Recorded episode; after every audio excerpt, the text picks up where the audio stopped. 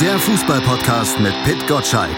Im Doppelpass mit meinsportpodcast.de. Pitt, du sitzt da so locker und entspannt. Möchtest du dich nicht eigentlich ein bisschen schämen für deinen Tipp letzte Woche beim Spiel Wolfsburg gegen Leipzig? Das hat ja nicht so ganz geklappt. Ich wusste, dass du es ansprichst. Ja, ich hatte jetzt die ganze Woche schlecht geschlafen, weil ich wusste, dass, dass du meinen Tipp, dass RB Leipzig die Wolfsburg überrennen wird, äh, mir um die Ohren hauen wirst. Aber die Leipziger haben die Wolfsburger über den Haufen gerannt. Die haben nur nicht die Tore geschossen. Äh, okay, unterm Strich, es war ein Tiefpunkt in meinem Leben, dass ich diesen Tipp abgegeben und so kläglich versagt habe. Du drehst es dir immer so, wie du es brauchst. W wieso? Also, es ist ein Tiefpunkt. Es ist, es kann gar nicht tiefer sein als dieser Tiefpunkt. Ganz ehrlich, ich kann deine Ausreden und diesen Scheiß nicht mehr hören. Ja, du sitzt da mit deinem Weißbier und säufst dir, säufst dir einen voll, ja? Als einen Kackscheiß hast du früher geredet, ja? ja und ja, jetzt ja. auf einmal. Aber heute ist ja auch nachmittags, heute geht das schon. Letztes Mal haben wir sehr früh aufgenommen, von daher. Aber wir sind bestens eingestimmt auf den Mann, der jetzt bei uns vielleicht noch ein bisschen Schärfe reinbringt. TV-Urgestein, Reporter und Moderatorenlegende, Waldemar Hartmann. Hallo Waldi. Servus zusammen. Schlechte Zitate, ganz schlecht zitiert. Nur das gleich am Anfang, um hier mal den äh, Tarif durchzugehen. Ja? Aber du hast es wiedererkannt. Ja, natürlich. Äh, das ist ja jetzt 20 Jahre her. Ich hatte ja vor am 6. September war es 20 Jahre her. Und um die nächste Frage vielleicht gleich vorneweg zu beantworten, weil das bin ich immer wieder mal gefragt worden an äh, Theken dieser Welt, in Kneipen oder auch sonst wo. Können Sie es denn noch hören? Und da habe ich eine Standardantwort. Fragt mal Mick Jagger, ob er Satisfaction noch hören kann. Aber ganz ehrlich, jetzt kannst du locker drüber reden. Wie locker warst du damals genau in der Situation, als Völler dich und deine Kollegen dann da so angegangen ist? Ja, kann man ja noch anschauen ähm, auf YouTube. Das steht ja immer noch da. Ähm, ganz ehrlich, man sieht das auch. Ich kann da jetzt nichts vorgaukeln. Äh, ich fand es nach einer Minute, wo ich gemerkt habe, wo das hinlaufen könnte, noch nicht in vollem Umfang. Äh, ich fand es einfach richtig geil. Der Hintergrund ist wirklich der, ihr erinnert euch natürlich, 98, als in Madrid äh, das Tor umgefallen ist und Günter Jauch und Marcel Reif da waren und eine Sternstunde der Unterhaltung hatten, weil darauf, dass bei Real Madrid ein Tor umfällt, äh, kannst du dich ja nicht vorbereiten. Und äh, die haben da ein Feuerwerk abgezogen und ich saß auf der Couch zu Hause und habe mir gedacht, Mann, die zwei sind jetzt ohnehin schon ganz oben an der Spitze, jetzt fällt denen auch noch das Tor vor die Füße. Und ähm, als Rudi da anfing, hatte ich ähnliche Gedanken, dass ich sage, so, das ist jetzt deine Chance. Und äh, ja, ich habe sie insofern genützt, als dass ich ähm, so allen Edelfedern, ich glaube, das einzige Mal in meinem Leben auch gelobt wurde. Äh, aber nebenbei war es auch noch ein merkantiler Erfolg mit einem äh, zehn Jahre Weißbierbotschaftervertrag einer großen Münchner Brauerei. Also am Ende einträglicher als ein Grimme-Preis. Ja, nein, ich glaube, dafür, dafür hatte ich nie Voraussetzungen. Die sind ja so streng und gehen zum Lachen in den Keller. Und da war auch nicht genügend äh, kritisches, sozialkritisches ähm, äh, mit dabei, äh, weil es einfach nur ein Gespräch war. Aber damals bei der Verleihung des Deutschen Fernsehpreises, Oliver Geisen hat das damals moderiert, äh, und da konnte ich nicht mehr in die Wertung kommen, weil da die Jury alles schon abgeschlossen hatte, sagte, wir verleihen jetzt einen Preis hier, den eigentlich ein anderer verdient hat. Äh, aber eigentlich Preise kann man halt sich nicht in den Schrank stellen. Ne? Aber es ist, alles ist gut. Man kann ja sagen, dass du eine sehr gute Beziehung zu Rudi Völler hast, schon fast befreundet. Ist das damals daraus entstanden oder war das schon vorher? Es ist enger geworden danach. Wir kannten uns vorher, Pete, das weißt du ja auch. Du hast ja auch eine Münchner Zeit hinter dir. Er hat ja mal bei 1860 München gespielt, bevor er dann nach Bremen gegangen ist. Äh, und da kannte ich ihn halt auch beruflich schon. Aber danach äh, ist da was zusammengewachsen, wirklich über die Zeit. Ähm, das kann man, ja, also freundschaftlich, ja, mit dem Begriff Freund äh, bin ich vorsichtig. Äh, da muss dann schon auch mehr Privates sein oder mehr, mehr in die Eingeweide. Aber wir sind wirklich freundschaftlich verbunden. Und jetzt sagt mir mal jemand, ähm, der das mit Rudi nicht sein kann. Äh, Rudi ist ja selbst mit Klaus Augenthaler irgendwann mal befreundet gewesen nach einem bösen Foul, das ihn ein halbes Jahr Spielzeit gekostet hat. Ja, das Jubiläum ist ja der eine Grund, warum wir dich heute zum Podcast eingeladen haben. Der andere Grund ist, du hast 20 20 Jahre nach diesem legendären Interview erneut ein Interview mit äh, Rudi Völler gemacht auf der Plattform News. Es gab eine massive Kritik bis hin zu dem Vorwurf, du hättest deine Freundschaft ausgenutzt, ihn direkt darauf anzusprechen auf das Interview, vorbei an den Gremien und zuständigen Mitarbeitern des DFB. Ist das so eng, dass du quasi alle Gesetze des DFB außer Kraft setzt? Inzwischen hast du ja ein Stück geschrieben, dass das nicht so gewesen ist. Ja, also wenn ich äh, die Macht besäße und die Kraft, äh, äh, dann würde ich einige Gesetze des DFB wirklich außer Kraft setzen. Aber das habe ich nicht. Nein, um das nochmal klarzustellen. Ähm, ich hatte mit Rudi diese 20 Jahre das Gespräch schon vor, nach den Begegnungen gegen Japan und Frankreich. Das ist jetzt hier die ganze Wahrheit. Und da war Rudi hier in Leipzig beim Sommerfest des Sächsischen Fußballverbandes. Ich wohne seit vier Jahren in Leipzig. Wir haben uns zum Essen getroffen, waren danach beim Kaffee trinken bei äh, uns zu Hause. Und da habe ich gesagt, Mensch, komm nach 20 Jahren. Und da hat er mir gesagt, ja, natürlich machen wir das. Und er wollte, wenn ihr euch erinnert, nach dem Frankreich-Spiel ähm, war ja äh, war ja damals 30 Jahre, 60 Jahre Bundesliga in Berlin und da wollten wir uns treffen und das machen. Aber nach der Klatsche äh, gegen Japan hat er mich angerufen und sagte, du, ich fahre da nicht nach Berlin, wir haben jetzt andere Aufgaben. Äh, bei uns brennt der Baum, das habe ich auch verstanden. habe ich gesagt, lass es uns verschieben. Und dann haben wir das halt beim nächsten Berlin-Aufenthalt gemacht. Ähm, jetzt nach dem Spiel äh, gegen die Türkei. Und dann haben wir das vereinbart und er hat gesagt, ja, aber setz dich jetzt mit der Pressestelle äh, in Verbindung oder die machen das mit dir, weil wir Ort und, und, und Zeit ausgemacht haben. Und dann habe ich mit der Pressestelle äh, den Kontakt bekommen und dann haben wir gesagt, im Hotel, die haben das Zimmer besorgt, damit das Team weiß, wo es hin muss, wo es aufbauen muss. Äh, Uli Vogt, kennst du ja auch noch, Pitt, äh, hat uns dann in der Lobby empfangen und hat uns äh, hochgeführt. Es war also keine Geheimaktion. Das klang ja in manchen Veröffentlichungen so, äh, dass ich, dass ich Rudi betäubt hätte und äh, im Kofferraum aus der Tiefgarage entführt. Äh, nein, so war es nicht. Lief alles völlig normal. Mhm. Die Kritik kam ja daher, weil es auf der Plattform News stattfindet. Die Plattform News steht ja unter Kritik oder in der Kritik, weil dort auch politisch Botschaften gesendet werden, die man durchaus als äußerst rechts äh, bezeichnen äh, kann. Kannst du diese Kritik nachvollziehen, dass du ein Interview machst für diese Plattform? Naja, die Kritik kam ja in erster Linie, wenn du auch schon Namen nennst, dann mache ich das natürlich auch äh, von der Taz, äh, von der Frankfurter Rundschau, ähm, auch von NTV. Äh, deren politischer Standort ist ja auch klar. Und die machen auch gar kein Hehl daraus, sind auch immer gleich vorne dran, wenn es darum geht, um Meinungsfreiheit oder um Pressefreiheit. Also dieses Portal news.de ist ein völlig normales Nachrichtenportal. Das Problem dabei ist, dass beteiligt an diesem Portal ist Julian Reichelt, der einige Jahre lang Chefredakteur der Bildzeitung war, dann ins Gerede kam, sich von Springer getrennt hat oder Springer von ihm. Und dann gab es großen Wirbel im Spiegel und in allen möglichen Verlautbarungen und Zeitungen und Zeitschriften und Magazinen. Fakt ist, äh, er wurde nie nie verurteilt. Also lasst uns doch auf dem Boden der freiheitlichen demokratischen Grundordnung bleiben und lasst uns diese Meinungsfreiheit auch genießen, wenn wir sie denn haben. Andere Teile auf der Welt äh, haben das nicht mehr. Das Problem ist es, Rosa Luxemburg hat ja mal gesagt, die Meinung und die Freiheit ist immer die Freiheit des anderen.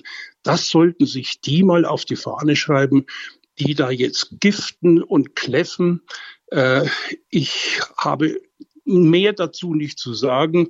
Äh, das ist eine völlig, ein völlig normales demokratisches Angebot und es gibt für mich überhaupt keinen Anlass, warum ich erklären soll, warum ich dort ein Format habe, dritte Halbzeit jeden Dienstag, damit die Werbung auch untergebracht ist.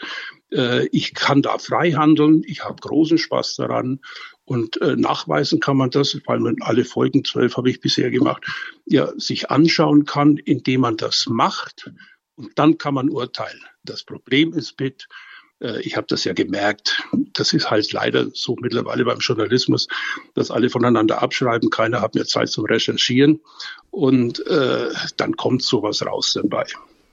Hättest du dir gewünscht, dass man dich mal anruft und vielleicht nach den Umständen des Interviews fragt, wie es zustande gekommen ist? Weil die Meinung war ja ziemlich breit, dass du alle überrumpelt hättest.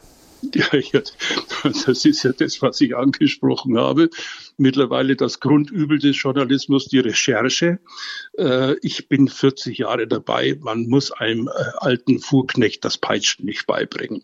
Ich weiß, wie sowas entsteht und äh, man hätte natürlich anrufen können, dann hätte ich ge genau das erzählt, was ich jetzt hier sage, wie das zustande gekommen ist.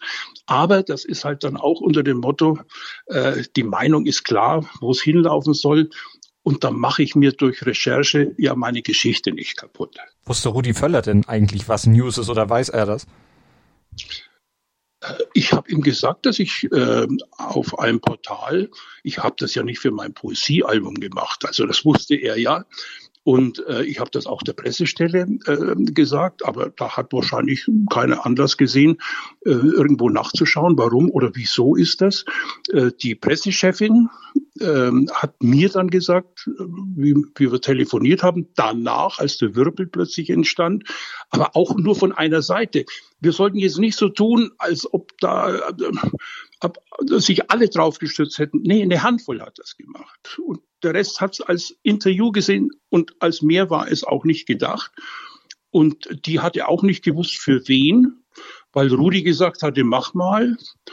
Und äh, weil offenbar auch kein Anlass bestand. Der Anlass entstand dann, als ein, sie wollte mir die Quelle nicht sagen, wer das war, äh, ein Journalist wohl angerufen hat und gefragt hat, wie so der DFB das zulasse, dass Rudi auf, diesem Platt, auf dieser Plattform sich äußere. Das war's. Schatz, ich bin neu verliebt. Was? Da drüben. Das ist er. Aber das ist ein Auto. Ja, eben. Mit ihm habe ich alles richtig gemacht. Wunschauto einfach kaufen, verkaufen oder leasen. Bei Autoscout24. Alles richtig gemacht. Hey, Malte Asmus von meinsportpodcast.de hier. Ab März geht's weiter mit unseren 100 Fußballlegenden. Staffel 4 bereits. Freut euch auf Zlatan Ibrahimovic, Michel Platini, Cesar Luis Minotti, Paolo Maldini, um nur mal vier zu nennen. Und bis wir mit der vierten Staffel kommen, hört doch einfach noch mal rein in die bisherigen drei Staffeln. Ronaldinho, Sepp Meyer, Gary Lineker, Lothar Matthäus und viele weitere warten da auf euch. 100 Fußballlegenden. Jetzt. Überall, wo es Podcasts gibt. Kommen wir mal zum Sportlichen äh, zurück. Du hast äh, Rudi schön, Völler erlebt. Ja, du hast Rudi Völler erlebt. Du hast ähm, mit Sicherheit auch äh, abseits des Interviews äh, das ein oder andere Wort mit ihm ähm, gewechselt. Gib uns doch mal ein bisschen Hoffnung, dass Rudi Völler Hoffnung hat, dass die Nationalmannschaft noch die Kurve kratzt. Also, oder als eben nicht. er das als er das übernommen hat, also zuerst in, in die Taskforce äh, berufen wurde und ähm, die anderen kenne ich ja auch, da, ob da ist Matthias Sammer mit drin war oder Olli Kahn oder Aki Watzke. Nur den Präsidenten des DFB kenne ich nicht, äh, Bernd Neuendorf. Äh, da habe ich mir gedacht, jetzt bin ich mal gespannt, äh, wenn der Berg kreist, welche Maus dann rauskommt. Und dann kam überraschenderweise, wie das ja schon 2000 dann war, ähm, Rudi Völler raus. Und da hatte ich Hoffnung, weil damals, ihr erinnert euch, ich glaube, Franz Beckenbauer hat das damals schon gesagt, den Begriff der Rumpelfußballer bei der Europameisterschaft 2000 in Holland und in Belgien. Und Rudi hatte diese Anführung Rumpelfußballer und hat sie ins WM-Finale geführt. Philipp Lahm hat ihn ja mal angegriffen in einer Biografie, die er, glaube ich, als 28-Jähriger geschrieben hat, äh, dass Rudi so wenig Ahnung von der Taktik im Fußball hat. Das mag schon sein. Er ist aber Weltmeister als Fußballspieler und er ist ein Motivator vor dem Herrn. Und genau das war er damals und genau das brauchen wir jetzt. Äh, und deswegen ist er jetzt der Richtige und, und, und, und macht mir auch äh, die Hoffnung, äh, dass er sowas schafft. Ich habe heute was gelesen, wie die, die deutschen Fußballdamen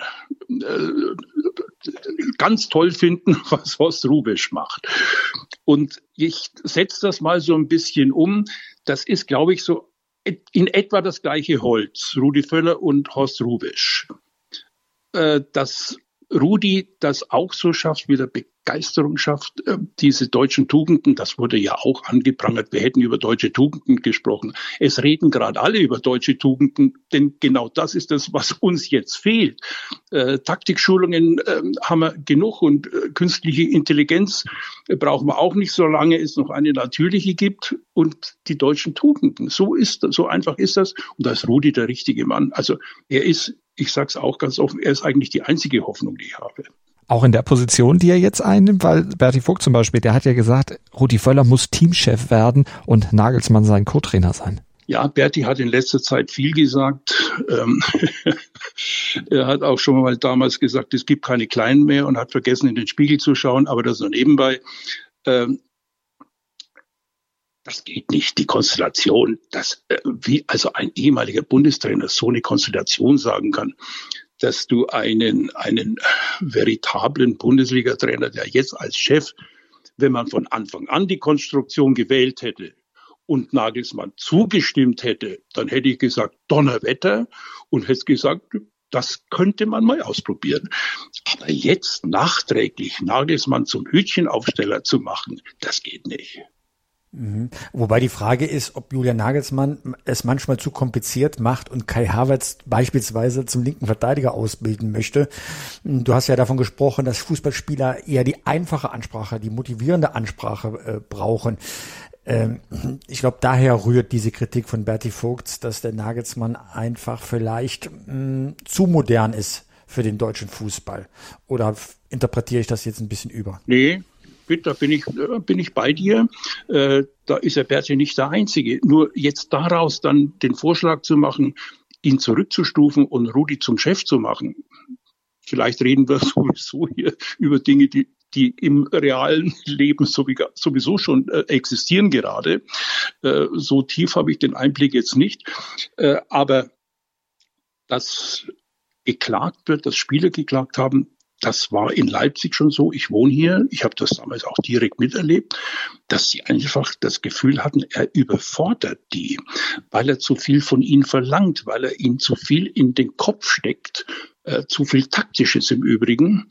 Und äh, dann hat Marc-André Ter Stegen, das war, glaube ich, der Erste, der es nach dem Frankreich-Spiel gesagt hat, dass Rudi Völler hat einfach einfachen Fußball spielen lassen die, und nicht die Jungs nicht überfordert, äh, ihnen klare Regeln mit an, an, die Hand oder an den Fuß gegeben hat.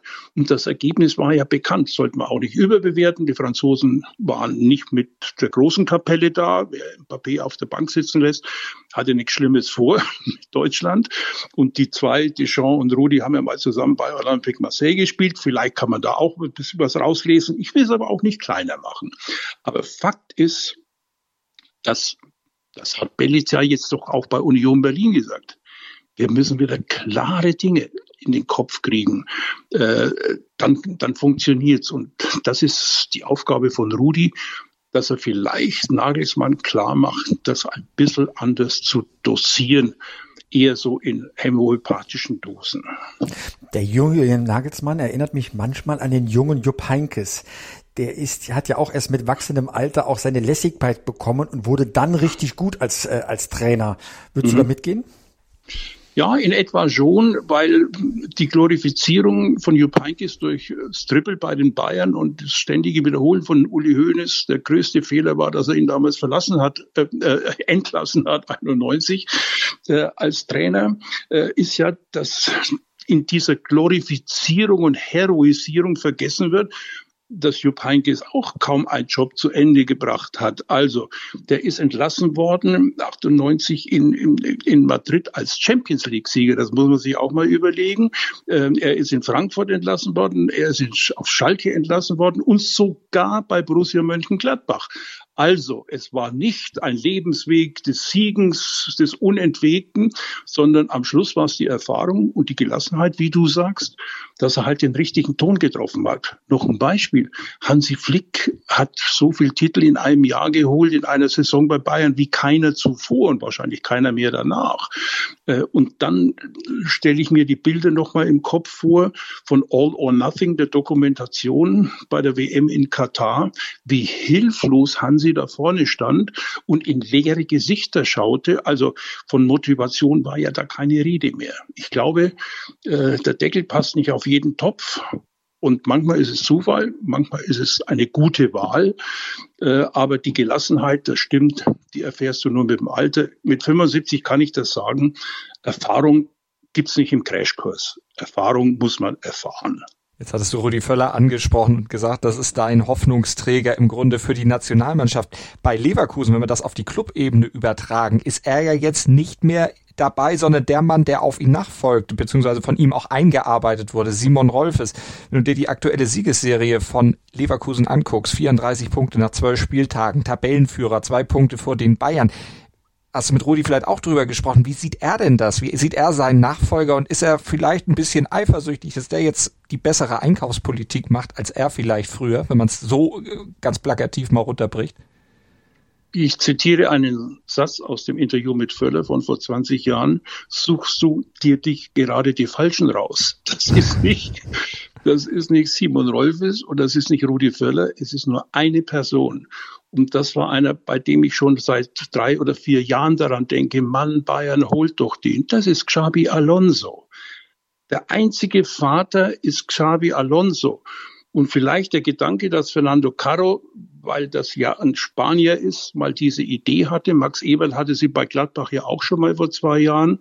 Und ich weiß von Kalle Rummenigge, dass Kalle ein, ein Riesenfan von Alonso ist.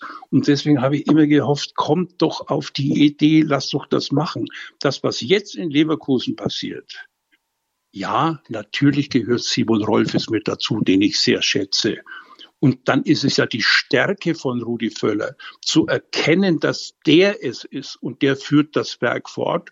Und dann gibt es eine richtige Entscheidung, die hast in dem Fall Xavi Alonso der Vater des Erfolges. Ist er auch aus deiner Sicht derjenige, der jetzt auch für Nachhaltigkeit sorgt? Weil wir hatten Jo Heinkes angesprochen, der in Leverkusen ja auch schon eine erfolgreiche Phase eingeleitet hat, aber eben es auch nicht hingekriegt hatte, damals diese Leverkusener Krankheit, zwei unterschiedliche Saisonhälften zu spielen. Das hat sich ja durchgezogen bei eigentlich allen Trainern der letzten Jahre, äh, das in den Griff zu kriegen schafft Alonso das jetzt wirklich nachhaltig aus deiner Sicht, dann auch diese Ideen, die er bisher hatte, umzusetzen? Wenn man nur mal guckt, Boniface hat ja auch seit Anfang Oktober nicht mehr getroffen, da sind jetzt andere in die Bresche gesprungen.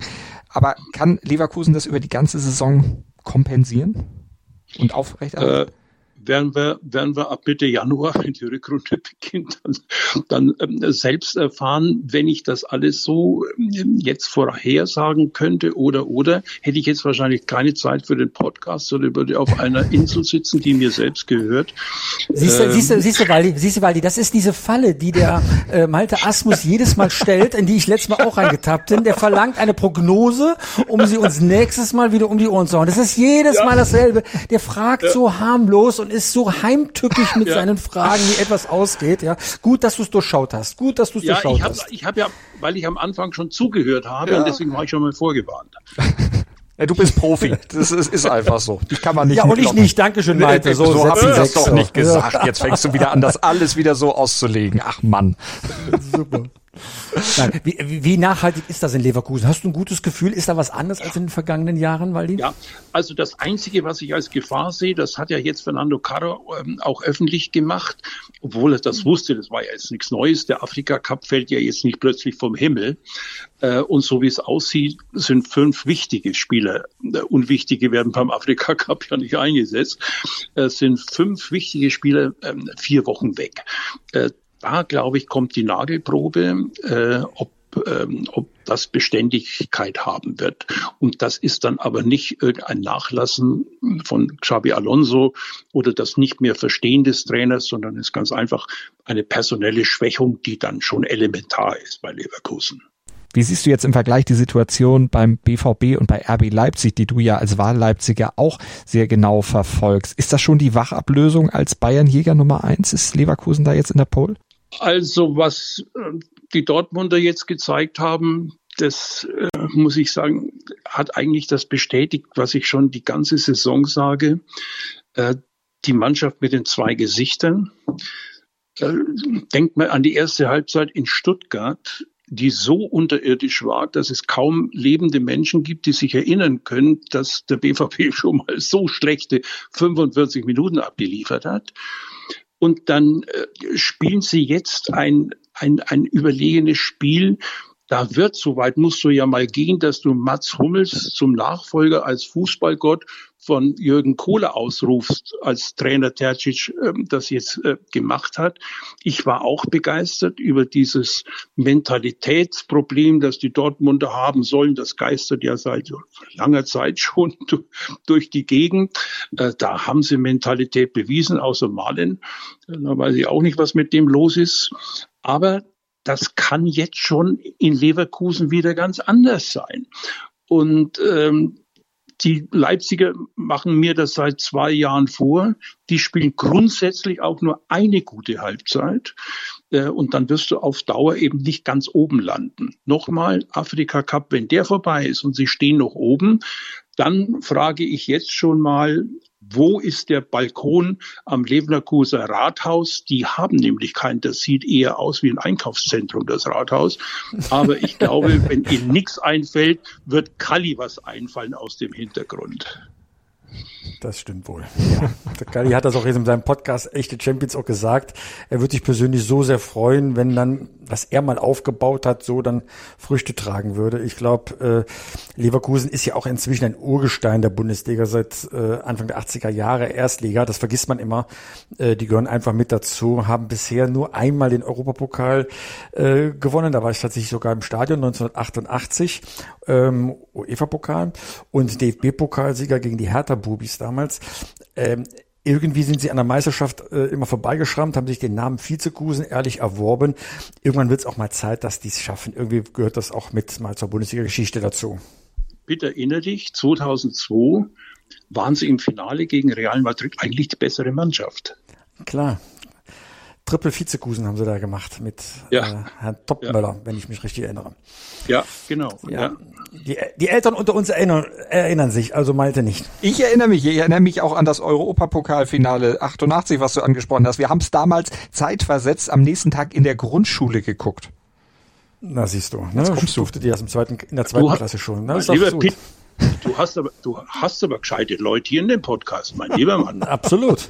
Ja, ja. Wenn, wenn, wenn man, wenn man Malte was fragt, er kennt sich meistens aus. Er darf nur nicht selbstständig tätig werden, dann stellt er immer mhm. Fallen auf. Das ja, ist, das ist das Das muss man lernen nach vielen Jahren jetzt. Mit, das ist ne? das Problem. Sowas kenne ich aus der ARD. Wenn du jetzt noch einen Namen nennst, mit dem, den du mit mir vergleichst, vielleicht wäre es nett, vielleicht wäre es nicht nett. Mal gucken. Naja, aber zum Abschluss des Podcasts, äh, Waldi, wie geht's dir denn? 75 Jahre alt bist du jetzt, äh, du machst einen sehr aufgeräumten Eindruck. Geht's dir denn gut in Leipzig? Also äh, ich bin seit vier Jahren hier und ich habe ja ähm, Waldis Club nach den Länderspielen in der ARD 2012 bei der äh, damaligen Europameisterschaft ja hier schon aus Leipzig gemacht und war da mal vier Wochen am Stück da, vorher auch schon öfter mal. Eine tolle Stadt, wirklich eine boomende Stadt. Äh, wir fühlen uns hier sauwohl, äh, wohnen mittendrin äh, um die Ecke. Leute, die Leipzig kennen, ist das Barfußgässchen. Also ich komme, ich könnte, wenn ich in der Kneipe nicht mehr fußläufig äh, Kraft hätte, könnte auch nach Hause robben. Ähm, aber die Zeiten sind vorbei. Kurzum, meine Frau und ich fühlen uns sauwohl und ähm, wir haben einen Bundesligisten, der ganz ordentlichen Fußball spielt. Also es ist alles vorhanden. Getränke, Speisen, äh, Leben, Spaß, alles ist gut. Und im Auerbachskeller auch schon gewesen? Ja, da gehen die Touris hin. Also. okay, Dankeschön. Vielen Dank, Waldemar Hartmann, und alles Gute. Danke euch auch. Servus. Schatz, ich bin neu verliebt. Was? Da drüben. Das ist er. Aber das ist ein Auto. Ja, eben. Mit ihm habe ich alles richtig gemacht. Wunschauto einfach kaufen, verkaufen oder leasen. Bei Autoscout24. Alles richtig gemacht. Wie baut man eine harmonische Beziehung zu seinem Hund auf? Puh, gar nicht so leicht. Und deshalb frage ich nach, wie es anderen Hundeeltern gelingt, beziehungsweise wie die daran arbeiten. Bei Iswas Dog reden wir dann drüber. Alle 14 Tage neu mit mir, Malte Asmus und unserer Expertin für eine harmonische Mensch-Hund-Beziehung, Melanie Lippisch. Iswas Dog mit Malte Asmus. Überall, wo es Podcasts gibt.